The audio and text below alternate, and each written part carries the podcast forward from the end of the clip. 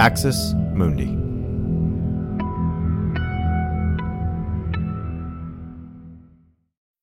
Sign up to The Economist for in depth curated expert analysis of world events and topics ranging from business and culture to science and technology. You'll get the weekly digital edition, online only articles, curated newsletters on politics, the markets, science, culture, and China, and full access to The Economist Podcast Plus. The Economist is independent journalism for independent thinking. Go to economist.com and get your first month free. And now, this week's episode of The Monster in the Mirror. I learned an important lesson from my exchange with Mr. Alex Jones. Never trust a man whose neck veins are thicker than his thumbs. Anyway, after sampling Mr. Jones's hemoglobin, I moved on to another luminary of the 21st century. Mr. Tucker Carlson. So last week in the Wall Street Journal, there was a kind of remarkable op-ed stating as clearly as anyone has ever stated the nature of the threat that we face from China. The op-ed was written by someone who would know more intelligence before than anyone on the globe apart from the president. We're happy to have him on tonight. Tucker, I'm happy to share my intelligence with one of the greatest newscasters in the game.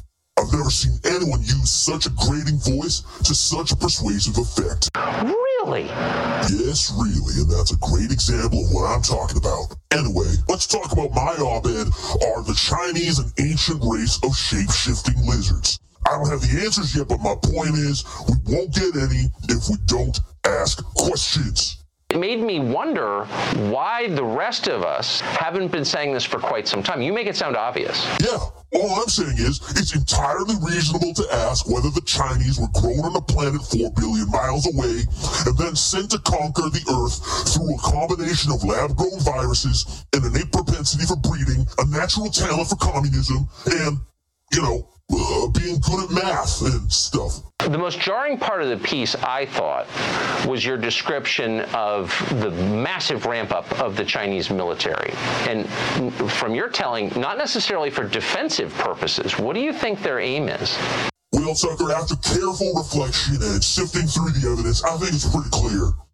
China wants to put all white Christians in an intergalactic zoo. In fact, there's actually a rumor online that they want to put you specifically in a cage with Matt Walsh. That's horrifying. Oh, I know. I mean, it's unconfirmed. Do you think Beijing anticipates some kind of physical confrontation with the United States in, in the next several years? Undoubtedly. And Tucker, that's why I'm calling for a massive ramp up of America's military. Not necessarily for defensive purposes, if you know what I mean. I'm saying we should blow China away, is what I'm saying. Thank you for helping to wake people up. Well, thank you for doing your part to fight the yellow danger. That's an adorable bow tie, by the way. Let me guess.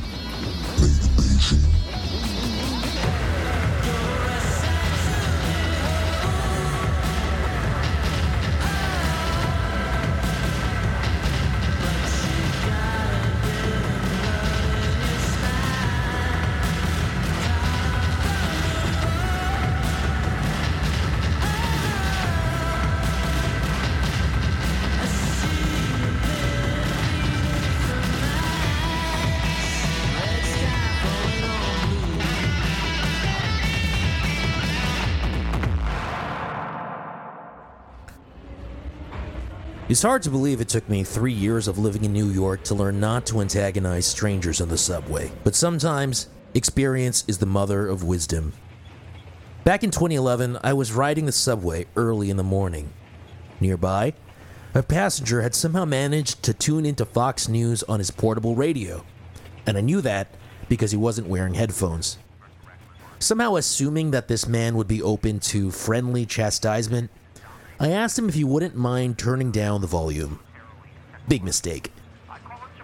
Almost immediately, he got up and started stalking up and down the subway, ranting about how the country was going to the dogs. Then he pointed at me and accused me of being a Chinese spy whom Obama had let into the country. I wasn't sure whether to be scared or amused. Thankfully, he got off at the next stop and, so far as I know, never reported me to the NSA. Over a decade later, the rise of anti Asian hate makes my subway harasser seem positively genteel in comparison. In its last national report, Stop AAPI Hate estimated that it had received 11,500 separate reports of anti Asian harassment between March 2020 and March 2022. While two thirds of those incidents were verbal, one in six also involved physical violence.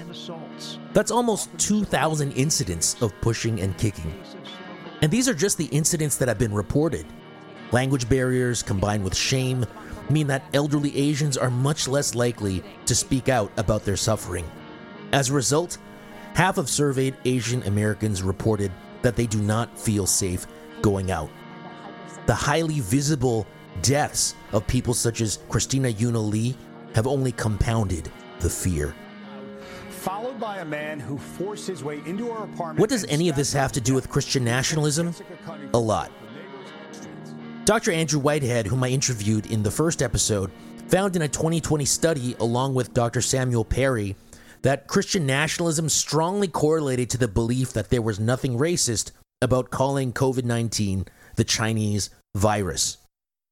It's quite clear that the cult of Trump all but guaranteed that his disciples would mimic his racist response to COVID.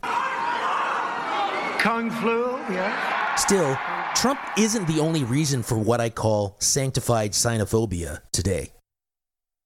The notion that China particularly poses a threat to white Christianity goes back to the 19th century, when a runaway bestseller played a key role in making xenophobia central to white Christian nationalism as we know it.